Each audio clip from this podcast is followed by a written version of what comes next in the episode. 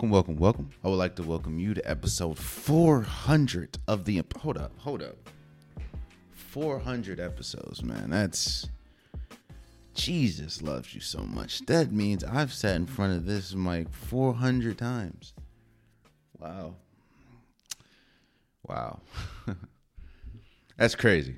We're going to get back to that a little bit later, but welcome to episode 400 of the Unpopular Podcast. This is the man, the myth, the legend, Jalen Hunter. And here at the Unpopular Podcast, not only asked you to agree with me, I'm asking you to hear me out.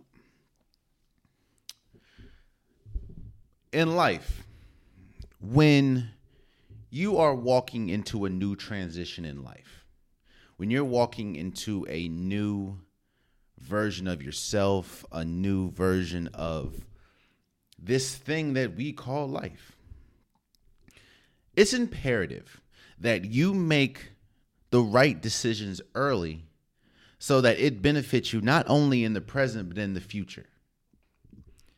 It's so vital because the decisions that you make today drastically have an impact on not just today, but in the future. And the last thing you want to do is have situations that happen today completely ruin your future.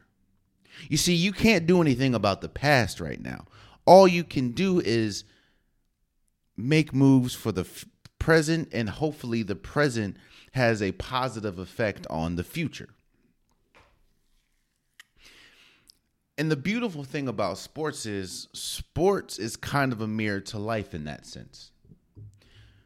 When sports teams, organizations, programs are going into new regimes, whether that's a new GM, whether that's a new owner, whether that's a new a, a relocation for a team, it is imperative that you make the right moves early so that you can see long term success from those moves. That doesn't mean that those moves are going to last long, but if they are smart moves, the it can have a trickle down effect that is that is positive.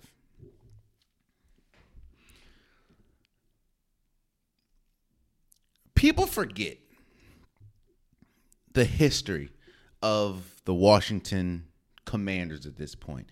They were the football team, they were the Redskins. People forget the rich history that Washington has when we talk about the NFL and football.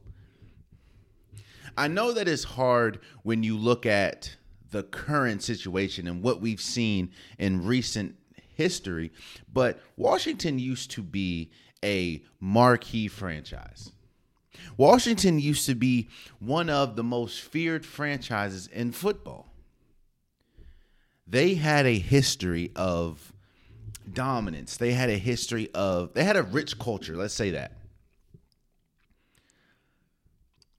But, like I just said, decisions in the present can have a drastic impact on the future, whether good or bad when Washington got new ownership, when Washington had new GMs, and some of the current situations or current decisions that they made drastically impacted the, the next 10, 15 years from the franchise. So when you look up people that are born in the 2000s or people that are born in the 2010s only look at that Washington team and think, oh, there's no way that this team had a rich history, which is false. But there's no resemblance of that rich history because of the decisions that were made as soon as the new regime came in. Well, Washington's at a point now where they have a new owner. You know, got out Dan Snyder, have a new owner.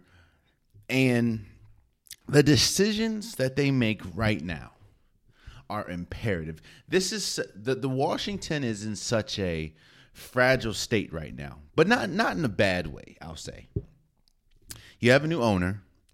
You have going into next season. You have some of the most cap space, so you can make free agent moves. You can make trades with that cap space, and you have the number two overall pick. It is very rare that a team with this much cap space and this much, let's say, hope for next season has the number two overall pick in a quarterback rich draft because we know the importance of a quarterback to a football team, especially a football team that is very weak at that area, let's say. I started that off, I started this episode off with that because Washington hired Dan Campbell as their new head coach. And when you hear, see, I know I feel how I feel. Let me first say that. Let me first get that out the way before we continue. I have no, I'm not wish washy in how I feel about this. And I'll explain, obviously, in a second why I feel what I feel. I understand why Washington was the last team to hire a coach. There was about 6 or 7 openings and Washington was the last team. I understand why. You know, some of their candidates that they hoped to have gotten was playing in the playoffs and deep into the playoffs. And a lot of other really really good candidates were were snatched up by other teams very early in the in the find a coach process, let's say. So I get why it took Washington so long. I mean, you were trying to get Ben Johnson from the Lions. He decided to stay. You were trying to get Macdonald, uh, the defensive coordinator, or the former now defensive coordinator for for the Baltimore Ravens, who were playing both the Lions and the Baltimore Ravens were playing in the uh, divisional or conference championships. Both of them unfortunately lost. Macdonald went to the Seahawks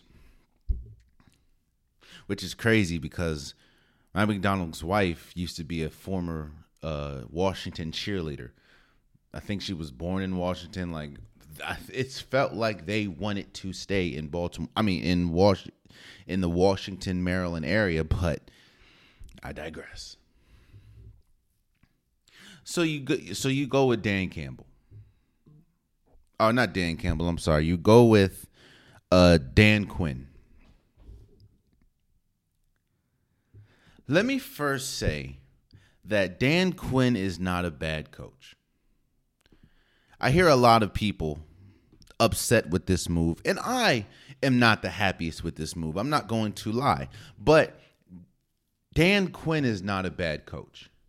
Dan Quinn, we know, I mean, any single time you talk about Dan Quinn, you either talk about one or two things. You talk about his his impact on the Legion of Boom, obviously, which is one of the best defensive groups in NFL history for the Seattle Seahawks. They went to two Super Bowls, won one. Or they talk about 28 to 3. He was the head coach of the Atlanta Falcons that had Matt Ryan, who was the MVP that year. They went to the Super Bowl, played the New England Patriots and Tom Brady, had a 28 to 3 lead, essentially blew the lead and lost the Super Bowl. Dan Quinn has proven to be a good coach. I'm not I'm not going to sit here and say that Dan Quinn is a bad coach. So in that sense, I am happy that Washington got a proven coach. I'll say that. I, also, I do want to preface this by saying that it's very hard for me to not talk in a biased way, seeing as though I'm from the DMV area, born and raised in the DMV area. I mean, I was pretty much raised about 15 minutes from FedEx Field. So I I I'm a Washington fan because of that. Yes. So it is very hard for me to not put my biases in this conversation. So like I was saying, I'm not I'm I'm glad that Washington got a coach that has been proven. Not only has been proven to be a okay a, pretty good coach, but has been proven to because of Legion of Boom have a unique approach on of course the defense. He was just Dallas Dallas's defensive coordinator even though the last time we saw Dallas, it wasn't the best of looks, but Dallas's defense is one of the best defenses every every year that Dan Quinn was the defensive coordinator. So in that sense, I'm happy. In that sense, let me not say happy. In that sense, I'm okay with the decisions that was made. You know. But in life, it's not that simple. You know, I understand I understand that like you have to make decisions. That's just it has to be that way. And I understand that once a decision is made, you have to live with the consequences. Some consequences are good, some consequences are bad. But the reason why I I can't speak for everyone out there and I can't speak for everyone that's listening, but the reason why I am not the happiest with this decision, I'm happy, let me say that I'm happy that we got a competent coach. I'm happy that people, if you've listened to this podcast, you understand my thoughts about Ron Rivera's coaching style. So I do think that, in a sense, sort of, Dan Quinn has the opportunity to be better than Ron Rivera. Ron Rivera, who really didn't do much for the organization, in my opinion. And that's no shade to Ron Rivera, but I'm just calling a spade a spade.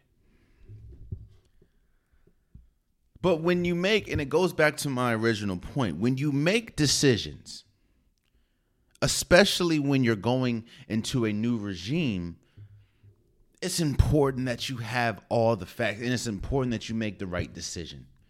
Now, obviously, we can't tell into the future. You know, obviously, we don't know if this is going to be the right decision or not. But what I can tell you and what we can see is the choices. The choices that are in the present. And that is my biggest issue with Dan Campbell. Oh, I'm sorry, with Dan Quinn. I apologize. That's my biggest issue with Dan Quinn getting the job as the Washington head coach because of the choices that were available and that are currently still available.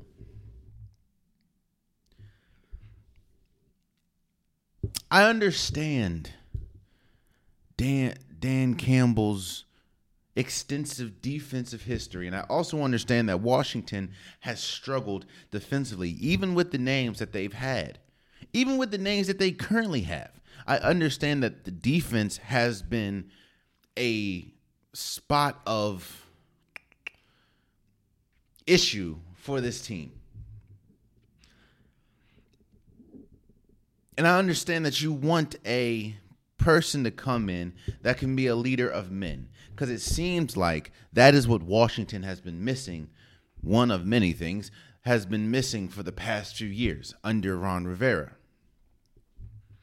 And also, Ron Rivera is supposed to be a defensive guy, but the defense has been trending down every single year he was the head coach. I'm not trying to throw Ron Rivera under the bus or anything. I'm just telling you the truth.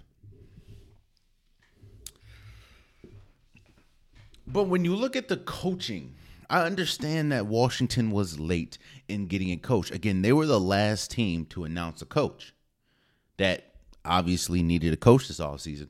But the reason why I'm set up I'm upset with the Dan Quinn hiring is because of who was available and who still is. Look, I understand that if you're a head coach on the free free agent market, free, you know, that means that something didn't happen successfully, at least in the present, at your old job, right? So nobody is going to let go of a coach that they are 100% sold on. That's just not to happen. Or that's that's damn near malpractice.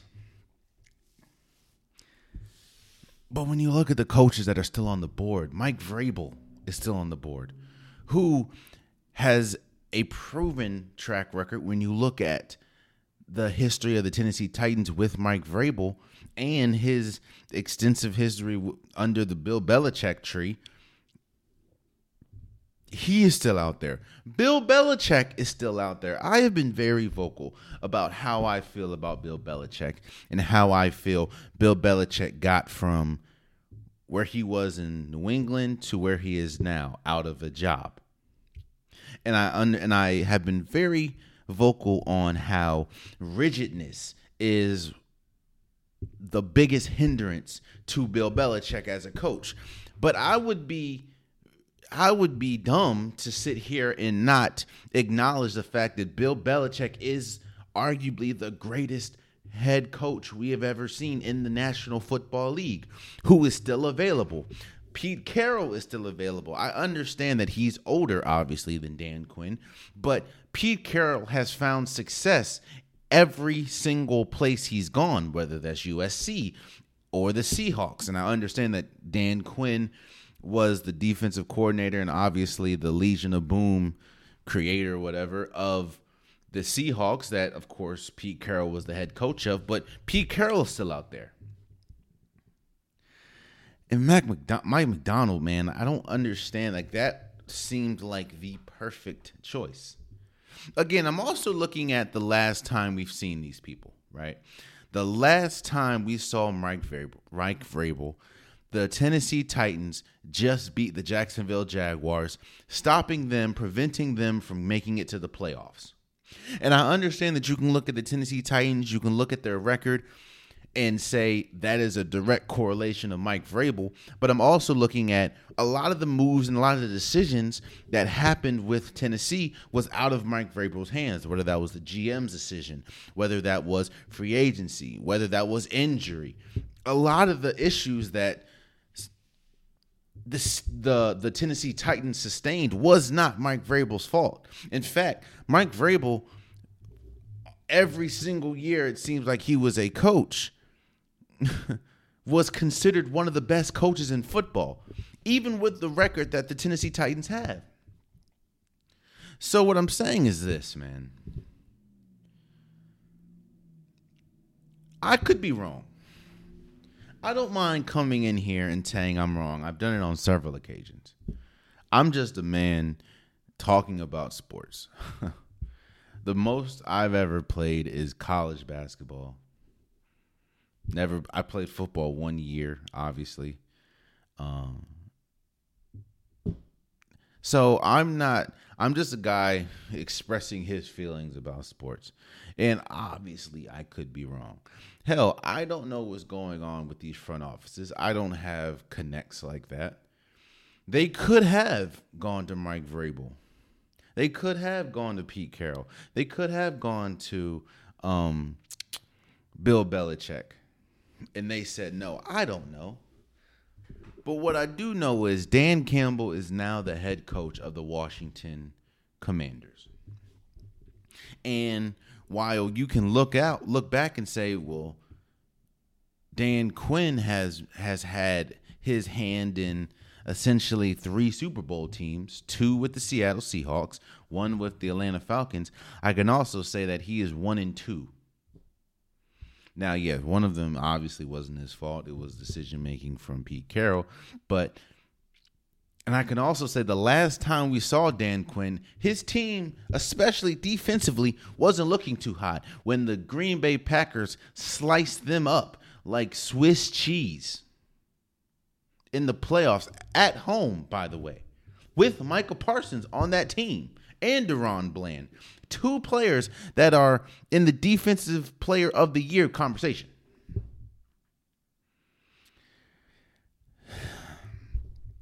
Again, I, I hope for the best. I really do, seeing as though this is my team. But it uh I just I think the most fr- the most frustrating part to me, and I'm not gonna continue to harp on it. The most frustrating part to me is I it it feels like the decision that they made now wasn't the right one. And while I understand that Washington is entering into a new regime, well, obviously with a new owner and the new GM, which is a really good pick that they got from the GM, it just seems like this is a detrimental. I'm not going to say detrimental. Let me back up. This is a very important hire on top of that, do you really trust Dan Quinn with the number two overall pick? Like, I don't think they people understand how important and how let's say, influential this hire is for Washington, especially with that number two overall pick. Hell, you look at the you look at the um conference championship. You had three first round picks and one obviously Mr. Irrelevant pick, Brock Purdy. Like this is important if you get the right quarterback. And I don't know if I trust Dan Quinn with the with the ability to pick the right one because trust and believe if he does pick the right one, that quarterback more than likely will be there longer than Dan Quinn. But if he doesn't pick the right one, as we've seen with Sam Howell, as we've seen actually pretty much since Kirk Cousins and RG3, then it just continues to put the organization back. We'll just have to see, obviously. But I do think it's important, especially when you're you're embarking on something new in life, to make the right decisions. Because not only is it important to make those right decisions now, but it has such a either detrimental or influential part of your future. So shouts out to Dan Quinn for becoming the Washington Commanders head coach. We'll just have to see. Ironically, the last episode I talked about the 65 game threshold that the NBA and the NBA PA came up with and how it was going to affect the NBA award season, whether we talk about MVP or all NBA teams or all defensive teams. That is going to affect the, the the, the 65 game threshold is going to affect that. And I talked about Joel Embiid and I talked about how important Joel Embiid was not only to the league, seeing as though he currently is the front runner for the MVP, but how I understand that the threshold was in part to minimize and completely erase load management. But there needed to there needs to be modifications because load management and injury is two completely different things. You can't you can play hurt, you can't play injured. And that was the conversation we had last episode. Well, unfortunately and ironically, Joel Embiid tears his menis- meniscus just the game actually I think the game that night. And he's going to be out for the Philadelphia 76ers. Right now it hasn't been determined as I'm recording, it hasn't been determined how long he's supposed to be out. Some people are saying a couple weeks, some people are saying a couple months, some people can say season ending. I don't know yet as I'm recording right now, that information hasn't come out.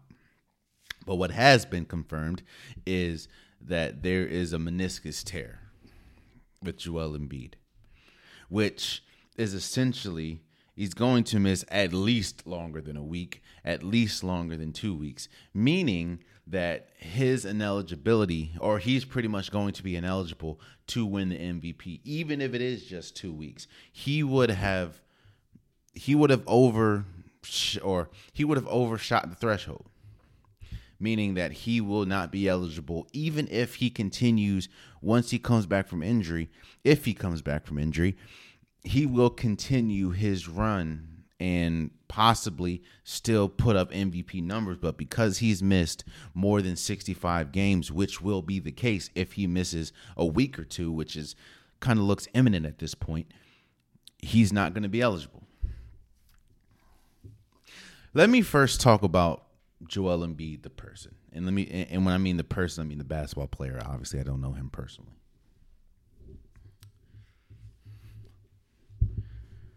As unfortunate as it is, Joel Embiid is considered or has been considered an injury prone player.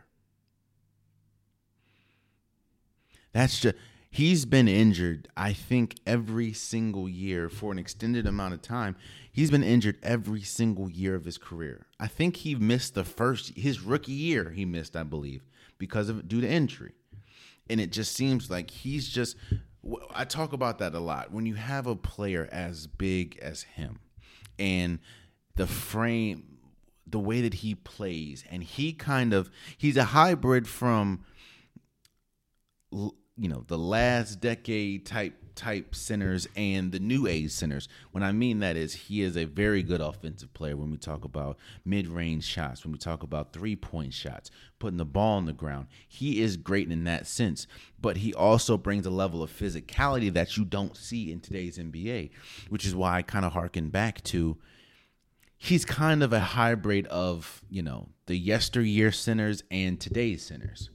Well, that has been a gift and a curse for him because I mean, he there's no way that you can score 70 points and not be talented. We know the talent that Joel Embiid brings. We know how talented of a player Joel Embiid is. That's something that cannot be that cannot be, you know, denied. And on top of that, I think the thing that's most frustrating about Joel Embiid and the thing that's most frustrating about discussing Joel Embiid is every single time you have a conversation, we know how good people know how good Joel Embiid is, but there's always an asterisk by his name because of the injuries. You see, man, I don't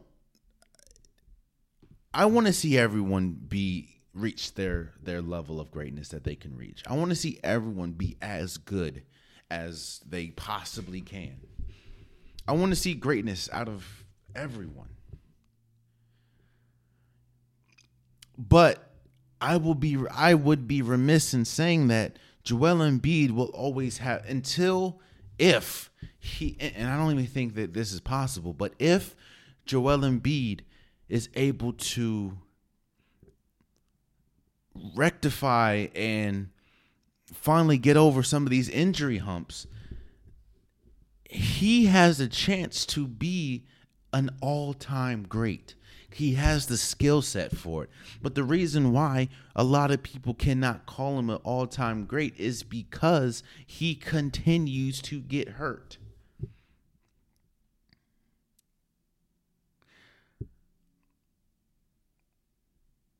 And that's a lot of re- that's a that's a, another main reason why when you hear people talk about the 76ers this year there was always an ash there was always a wait and see approach when talking about them cuz we're seeing how good this team and Joel Embiid was playing. Again Joel Embiid is was the front runner for the MVP clear cut. Like there was no one even close and now he's hurt again. Now, I wish for a speedy recovery. Again, I I don't want to see anyone get hurt. I don't want to see anyone's career get dictated by injuries. So I, I wish nothing but the best for him. I wish nothing but a speedy recovery. And I wish that there is a point in time in his career where these injuries continue or these injuries are a thing of the past. But the reason why I don't know if it is is because it's not just the same thing that gets hurt. Like there it's it's a different thing. It's it's a it's a foot, it's a ankle, it's a knee, it's a back, it's a arm, it's a shoulder, it's a hand. It's always something different with Joel Embiid. You can be honest in saying that Joel Embiid is an injury prone player, but that doesn't take away from the fact that he's still great. Hell, there's a lot of Steph Curry was an injury prone player until he got the ankles thing situated. He was an injury prone player. Kevin Durant was an injury prone player and actually has been an injury prone player. Still great Kevin Durant is still arguably a top 20 player in the league and actually in NBA history, but that doesn't take away from the fact that he has been injury prone. I think the issue with or the difference, let's say, with Steph Curry, Klay, uh, KD, and Joel Embiid is Steph Curry and KD has won things. KD is an NBA champ, two-time NBA champion, two-time NBA Finals MVP. Steph Curry is a four-time champion, one-time Finals MVP, two-time uh, MVP, one unanimous, undoubtedly the greatest shooter of all time. While Joel Embiid has the makeup and has the ability to be in that list of greatness, yes, he has an MVP, but that's and scoring titles, but that's about it. And unfortunately, it, injuries continue to halt that. And it just doesn't seem like because a lot of these injuries are freak injuries. Like the injury the other night, the one the the meniscus, uh, the lateral meniscus tear. It, I think it happened when, you know, uh, Jonathan Kuminga went for went for a ball and landed on his landed on Joel Embiid's knee. A lot of people can call it a reckless play. A lot of people call it, you know, someone hustling, diving for the ball. And that's another thing I want to talk about for a second.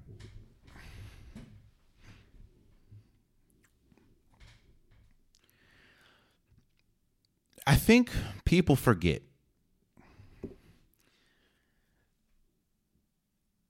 These players, these athletes, if you're an athlete listening, you are a, your own brand.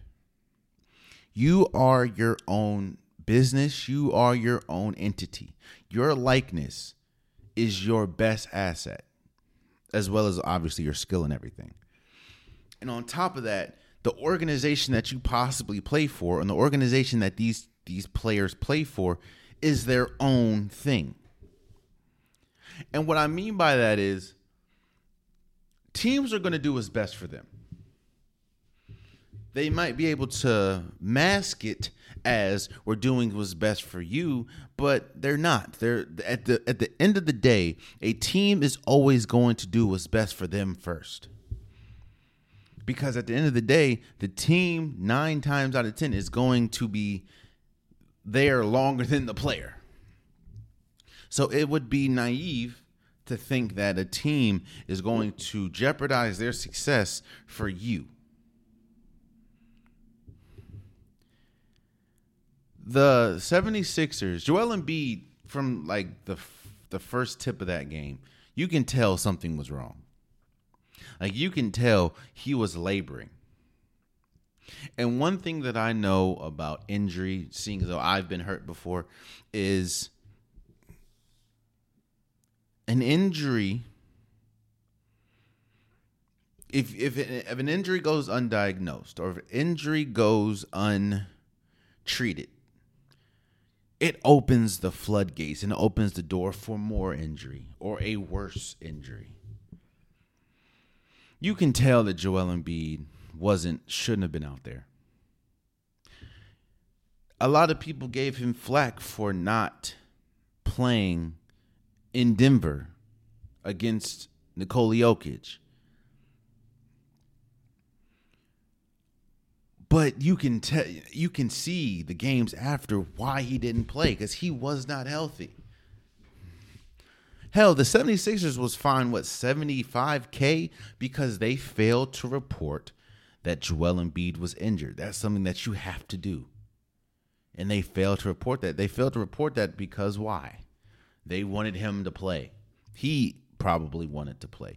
But there are times when you have to save a player from themselves. That's just, yeah. There's been multiple occasions where I wanted to play, but I couldn't like there's been multiple times when I could barely walk, but it's just like I want to be out there, but a team has to be like, nah. what I'm saying is take care of yourself. I, I'm not saying at the detriment of your team or whatever, but take care. You always have to take care of yourself because there's a reason why it says team doctor. The team doctor is going to do what's best for the team before they do what's best for you. And if you don't believe me, I'm almost sure someone that plays for the Golden State Warriors cannot go to the Chicago Bulls team doctor? Like, wh- what would, unless obviously they're playing against them, but what benefit would that be? You know? I wish nothing but a speedy recovery for Joel Embiid. I think that it's very unfortunate that I think it would be fortunate that obviously Joel Embiid doesn't miss the rest of the season and he gives the 76ers the best shot of advancing deep in the playoffs, seeing as though they're one of the better teams in the East and essentially all the NBA. And with Joel Embiid, they're obviously a great team. You can argue that they are one of, if not the best team in the East. Come, come, come. You know, compared to like the Celtics or the Bucks or something. But without Joel Embiid, even though Tyrese Maxey did have what 51 the other night, without Joel Embiid, there's no shot. No shot. That it's not like it I don't think you understand like um I don't think you understand that you can't just replace and in fact, let me see something. I gotta look. I'm gonna look up how much points Joel Embiid is averaging right now. You can't just replace 35 points a game. Tyrese Maxey can't drop 51 every night. Like you can't replace 35, 11, and 6. You can't just replace an MVP caliber player. So yeah, players can step up, but ain't nobody stepping up to Joel Embiid's level, you know? So I wish for a speedy recovery before anything. I hope that Joel Embiid is able to get back healthy, but I also understand without Joel Embiid, this team has no shot in making any type of noise in the playoffs. Um, and yeah, man, uh, players understand how important it is for you to do what's best for yourself. Obviously, you want to do it in the confines of a team, seeing as though you play a team sport. But at the end of the day, you you have to do what's best for you because a team is going to do what's best for the team before anything. So that should tell you that you should do what's the best for you, even if that means you know you can't play maybe you shouldn't play. Now, again, I'm not saying that the Joel Embiid injury, uh, the meniscus tear, was his fault. Again, you can't. You have a loose ball. Someone's diving on the ground. They land on your knee. You can't. Can't really uh, prepare for that. But just just be careful. And it's very unfortunate. It it sucks because again, even if he does come back, that means he's not going to be eligible for the MVP. Even even though he is currently the clear-cut MVP. It's unfortunate. And for people that are saying that's a that's a singular award, that's just a one person award in a team sport. Yeah, money's attached, bro. That's another thing that I think it's the NBA. I mean, the players can't really blame anybody but themselves I mean, because the NBA PA signed off it, which is the Players Association, they signed off of it, and a lot of this obviously is because of players were, you know, using load man or teams and players were using load management to like just crazily, but you know, there's money attached, millions and millions of dollars. So, and that's with all awards like I was talking about uh Tyrese Halliburton making All NBA team, making I don't know most improved player. That is there's money attached to that, and if he misses a few more games, that he's ineligible for that, which you know sucks. So I wish nothing but a speedy recovery for Joel Embiid. Moving forward, uh, the we talked about last episode the All Star starters were announced, and how I didn't think that there were any snubs of the starters outside of Jalen Brunson. I thought that Jalen Brunson was good enough to be a starter, and the conversation at hand last episode was essentially if you're going to say someone is snubbed that means that you have to be willing to take somebody out. And who would you have been will willing to take out? That that is always a conversation that a lot of people forget and a lot of people don't understand. So, for someone to be snubbed, you have to have the confidence to take somebody out that possibly could be deserving, you know? So and that's why last episode, which I think that he deserves to be an all star, I just didn't think that Damian Lillard played good enough this season to be a all star starter. All star, yes. All star starter, no. But I will say that uh, Thursday, the all star reserves were announced. Now, these obviously are the players that are coming off the bench and the reserves. So for the Western Conference, you had Devin Booker, Steph Curry, Anthony Davis, Anthony Edwards, Paul George, Kawhi Leonard, and Karl-Anthony Towns. For the Eastern Conference, you had Bam Adebayo, Pablo Van Banchero, Jaylen Brown, Jalen Brunson, Tyrese Maxey, Donovan Mitchell, and Julius Randle. Now I will say it again. I'm hearing with this, with the announcement, I'm hearing, oh, so and so was snubbed, so and so was snubbed, so and so was snubbed.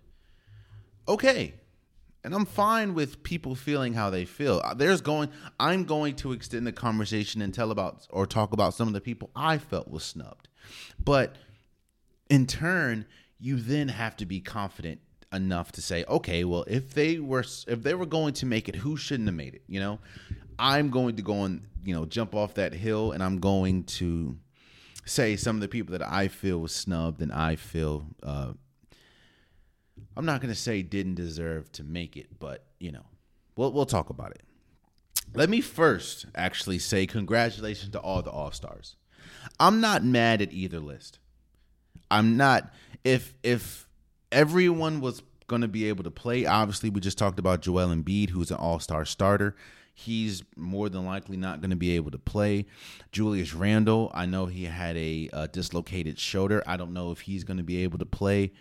Uh, so obviously, there are players that are on this list that probably won't be able to play, especially when we talk about the Eastern Conference. So that's going to leave room possibly for a player that didn't make it um to to to to be a alternate which at the end of the day people is like well you're an alternate it is what it is. Yeah at the when you look my name up it still says all-star. It doesn't say all-star alternate. It says jalen hunter all-star you know?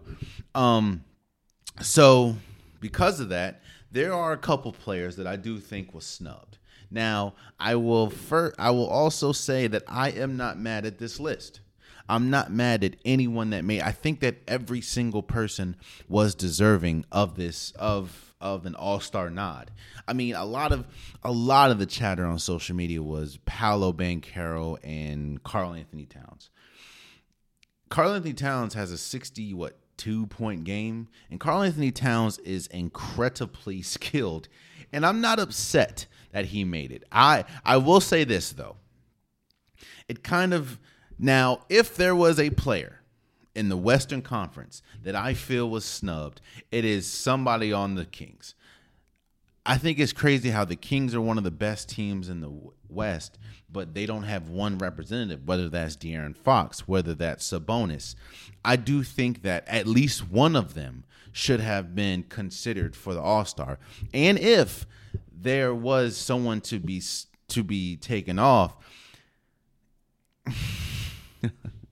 I'm laughing because if you know me, you know how fond I am of Paul George. And and I don't mean I mean that in Paul George is an incredible basketball player. I wouldn't be upset if Paul George was replaced by, let's say, Sabonis or replaced by De'Aaron Fox. I wouldn't be upset if Karl-Anthony Towns was replaced by De'Aaron Fox or um, Sabonis, seeing as though you already have the best player on the Timberwolves as a all star, and that is Anthony Edwards. I think Anthony Edwards definitely deserves to be an all star. And again, Paul George deserves to be an all star, seeing as how important he is to the Clippers. Him and Kawhi Leonard, both of them are all stars. But I do think that, at least in the West, you have to have a king representing the seeing as though they're one the Kings are one of the best teams. In fact, when we look at the standings, give me a second.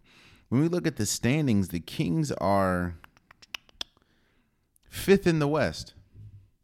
Um, you can kind of argue if Jamal Jamal Murray from the Denver Nuggets should have been an All Star, but that that's a name that I can't I can't see anyone coming off this list for Jamal Murray. He's had an up and down season. Now, yes, the the Nuggets are have have had a good season, but him in general has been up and down. But again, the only two snubs I think like legit snubs that were in the on the Western Conference side is obviously uh, Paul George and um, Karl-Anthony Towns. So I'm not really upset with that. I, I get it. You know, I, I get it. I, now I would not take Paul George and Karl-Anthony Towns off for Jamal Murray, but hey, I would. You know, I wouldn't be upset. For the East, I only see one snub. Look, and and honestly, I unfortunately as it is, because I don't wish injury on anyone. It looks like that there is a possible opening for somebody, seeing as though Joel Embiid is hurt. But Trae Young, in my opinion, I understand that the Hawks aren't playing too well this year, but I think Trae Young has to be represented. Or Trae Young is one of the better point guards in the Eastern Conference. I do think that if there was anyone that has to be put on this list as an alternate, seeing as though there looks like there will be one, it should be Trae Young. Trae Young has been, even though the Atlanta Hawks have been inconsistent this year, Trae Young has been very consistent. So I uh I understand I I understand why he wasn't put because a lot of people that say Paolo Banchero shouldn't have been on obviously hasn't watched Magic games. I know that they were really hot to start the season and they've cooled off tremendously, but Paolo Banchero has still been incredible.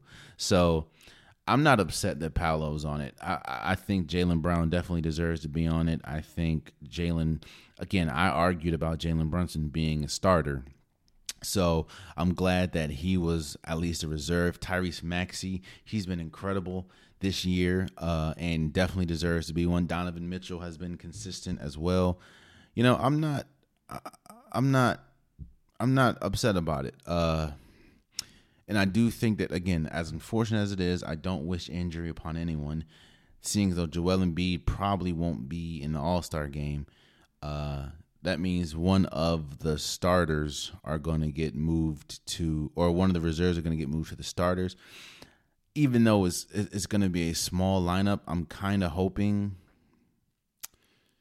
Hmm, I don't know how they do that because I would like Jalen Brunson to be a starter, but that's just that's going to be Giannis, Jalen Brunson, Tyrese Halliburton, Damian Lillard, and Jayson Tatum. That's a small lineup. Uh, I don't know. I don't know. But if we talk about snubs in the Western Conference, I have either De'Aaron Fox or Sabonis. One of them, at least, I would hope represents. Uh, but I'm not. I'm not mad at anyone that made it. And for the East, I would say Trae Young. But you know, and as unfortunate as it is, Trae Young might be an alternate, seeing as though I don't think Joel Embiid will play. So we'll see. speaking of list, and speaking of, you know what it is, bro? I'm about to put my, I haven't done this in a minute. I'm about to put my team building hat on. So I think last week, Team USA, the pool for players were announced. Now, this is such a call. Life is about cause and effect. You know, if uh, something that caught, there's always a effect, or there's always you know something causes something, and there's always going to be an effect. That's in life, and that's also in sports. Team, uh, the the the statement that we've heard these last few years is the world has caught up to the NBA or basketball as terms of, you know, talent and how the world has caught up to USA and basketball has always had a has always been a few steps ahead of the world in terms of basketball. But as we've seen the last few years, there is an there's an impression that the world has caught up when we look at players like Luka Doncic, Giannis Antetokounmpo, uh, Shai Gilgeous-Alexander. You can argue, or I I understand the argument that uh, the world has caught up to to the United States in terms of basketball, and when you look at the last few times when we talk about Team USA and FIBA, the world has I mean the United States I mean, last time last time around they didn't even medal in the FIBA. They didn't medal. So I get it. And my argument is the world has caught up to the B, C, D teams.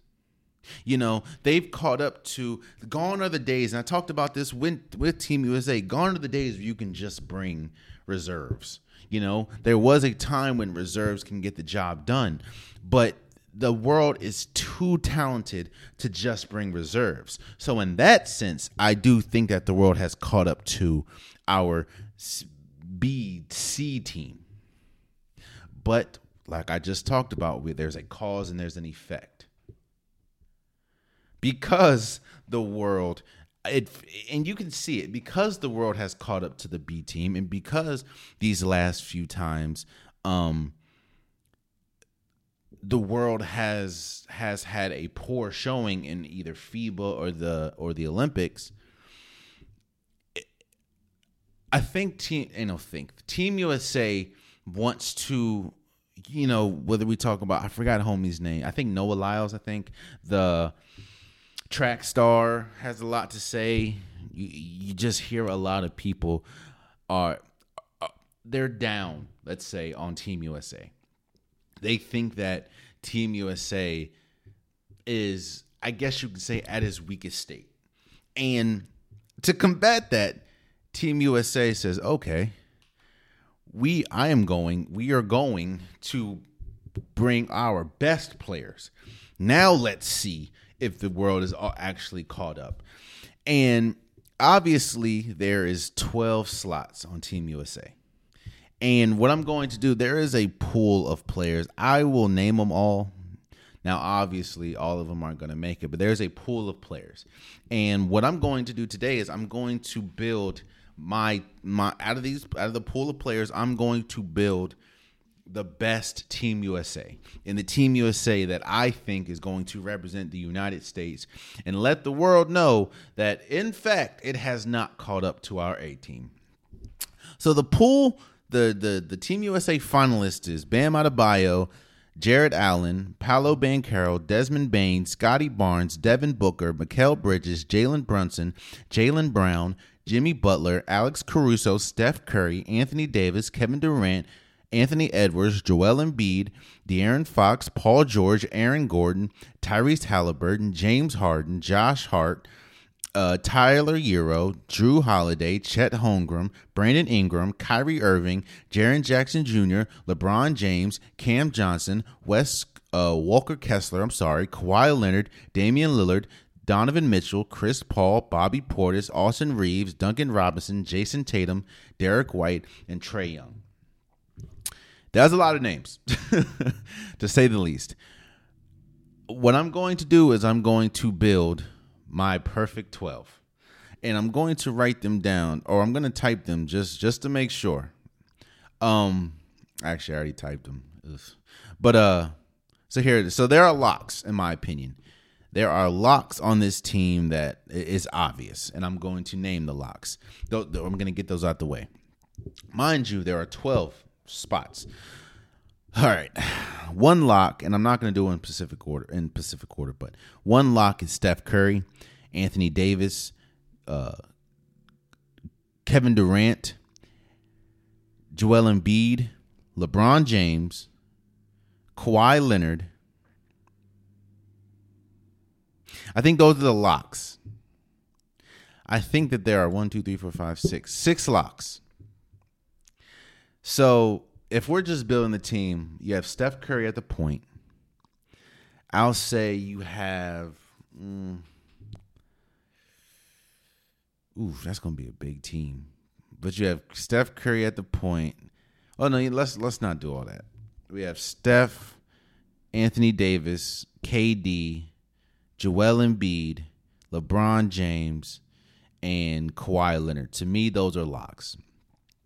The second round of locks, in my opinion, is Anthony. I think Anthony Edwards has to be a lock, seeing as though Anthony Edwards did represent last or the feet, even though they didn't medal, they did represent the the medal. And, and Team USA always has that one young player. So I think Anthony Edwards is good enough to be on this team. Tyrese Halliburton, in my opinion, I mean, current. I know that I'm being current, but he's leading the league in assist. Uh, Tyrese has has been exponential uh, in how good he's been, so I think that he has to be in it. I think Devin Booker has to be in it as well. I think the Devin Booker has emerged as one of the best offensive players that we have in the league, and on top of that, uh, he has been. We remember when he played with Team USA, how great he was on the defense side of the ball. He really committed himself to the defense side of the ball. So that leaves two, no, one, two, three. That leaves three names. Right now we're at nine.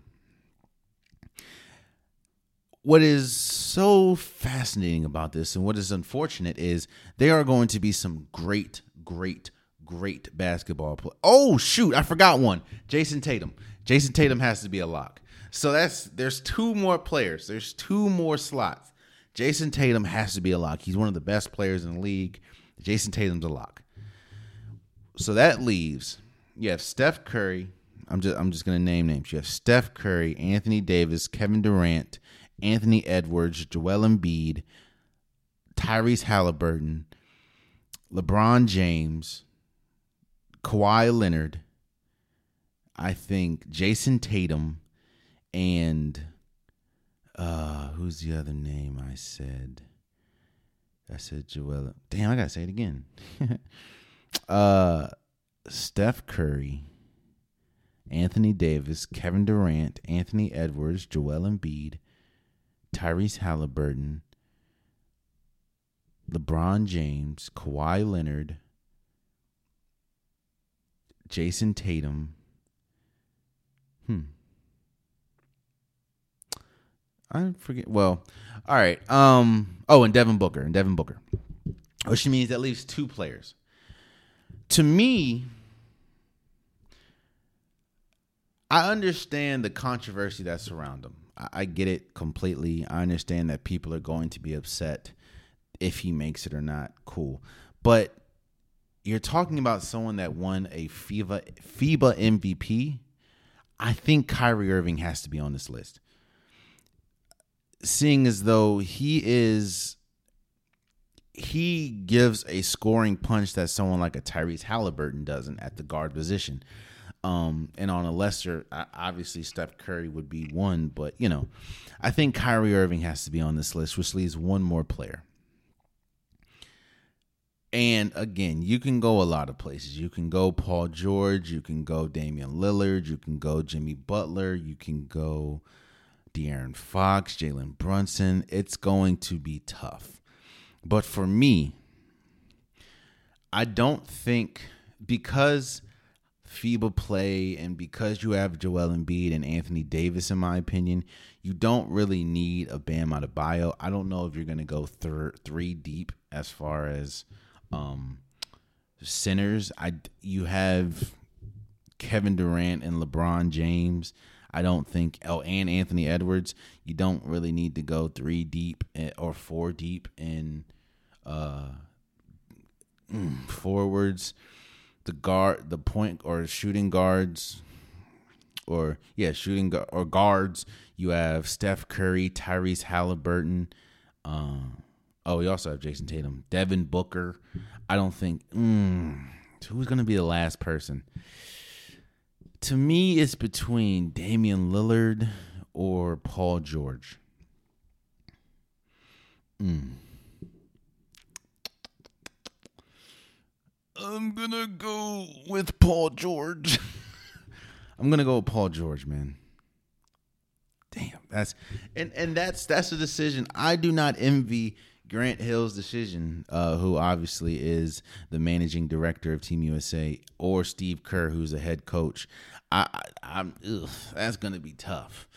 But my twelve, my twelve, my final twelve. I know I've said a bunch of li- my final twelve is Devin Booker, Steph Curry, Anthony Davis, Damian Lillard. No, I'm sorry. Anthony Davis, Kevin Durant, Anthony Edwards, Joel Embiid, Paul George, Tyrese Halliburton, Kyrie Irving, LeBron James, Kawhi Leonard, and Jayson Tatum. That's my list. Those are the names that I think will be representing Team USA, which is crazy because you got people like Donovan Mitchell, uh, Damian Lillard, in my opinion, is going to be left out. Uh, James Harden, mm, Jalen Brunson, Jaylen Brown, Mikal Bridges. Whew, that's good. Paolo Banchero, Jimmy Butler. I think that might be the hardest one to leave out. Oh, and De'Aaron Fox. Yeah, that's going to be tough. It's going to be tough. But we'll see. We'll see. Uh, let me. I'll, I'll probably clip this up in and put it out. Let me know what you guys think. And uh, yeah, when I yeah, yeah, we'll see. And there you have it, man. That's been today's episode of the Unpopular Podcast. I truly, truly appreciate you guys. Again, man, this is episode 400, bro. I don't know if people know this, but statistically, a podcast does not last longer than three episodes. Now, people are saying, God damn, three episodes? Like, that can't be right. It is right. And I'm going to tell you why it's right. There's a lot of factors that go into that stat. I think the overarching factor is people don't understand how difficult this is. People don't understand how difficult it is not only to come in here and speak. People don't understand how difficult it is to speak, you know? But people don't understand especially when you're a one man band, they don't understand how difficult it is seeing as though how much time this takes. People don't understand how prepared you have to be and how you have to be able to especially if you're a one person podcast it's a little easier not saying that it's tremendously easier but it's a little easier if you have a group or if you have you know like a host and a co-host or just two people if you're one person you have to be able to navigate through topics and you have to be able to make sure that you can hit what you want to hit when you want to hit them it is very challenging to come in here and talk for an hour or talk for an hour and a half or damn near for some times that I've done talk for 2 hours just to a camera. That's tough. People don't understand that it is a commitment. Doing a podcast is a commitment. I understand like when you hear oh he's a podcaster that's that, that's kind of met with eye rolls because you know, the saying is everyone and their mama has a podcast, which is true. If you want a podcast, do your thing. But I also understand, and you also have to understand that it's not going to be peaches and cream. People also don't understand that unless you have a following going into podcasting, it's very hard to develop a following. Again, this is episode 400 for me. And I am just scratching the surface. I just got to a thousand, and I've been doing this what since 2019. I just hit a thousand subscribers. I'm at a thousand two hundred something subscribers on YouTube. So obviously, it's a slow grind. So I I understand when when you people that are outside looking in that hear the stat that you know a a, a normal podcast only lasts three episodes. If you're in podcasting, you understand it. So that's pretty much me in a nutshell saying that it it took a lot to get here and that I appreciate everyone everyone that has been on this journey with me that continues to support that continues to listen that continues to watch that comments when they think that I don't know what the hell I'm talking about or when they want to put their point of view out there if I want to appreciate everyone. I appreciate the people that have given me kind words, people that have given me suggestions on how to grow the podcast. People, hell, even the negative comments, man. I don't I don't like them obviously, but you taking time out of your day to leave a negative comment, which I don't understand why you would do that, but you're doing it, means that there was something that I said that triggered you, which means that you're listening, which I appreciate. Um 400 episodes is big. Not a lot of people make it to 400, obviously. Especially when you're a one man band and you're a single talent podcast. A lot of people don't make it. Um, so I and I would not have made even though I do say that I'm making this for audience of one, which I am. I'm making it for myself. I appreciate every single person that has caught a whiff, I guess you can say, of this and liked it enough to keep coming and keep listening and and keep supporting. It means the world to me.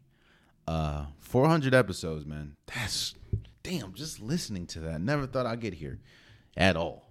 But hey, I appreciate you guys, man. And until next time. Actually, no, I didn't even do that. I didn't even do the stuff. Uh, if you want a popular podcast shirt, hoodie, sweater, long sleeve joggers, the link is in the description below. I have multiple different colors, multiple different designs. Get your unpopular podcast merch today. Also, again, we're at 400 episodes. Please subscribe to the YouTube. I'm trying to get as many followers as I can, and it means a lot. So tell a friend, tell a friend, tell a friend subscribe. Also, if you listen to the DSPs, if you're one of my audience that only listened, I appreciate you guys as well. Please follow whatever platform you listen, whether that's SoundCloud, Apple Podcast, Spotify please follow. It means so much to me. And follow the socials. You know, follow Instagram, follow TikTok. Uh, I post reels, I post stories, I post posts every day. Uh, a lot of times, multiple times a day. So, you know, we can debate it out. We can talk about it. You can agree with me. You cannot agree. That's probably the the quickest place socials is to get to me. Again, if you keep it respectful, I'll respond. I have no problem doing that. But again, I truly, truly appreciate you guys. Uh, and until next time, much love.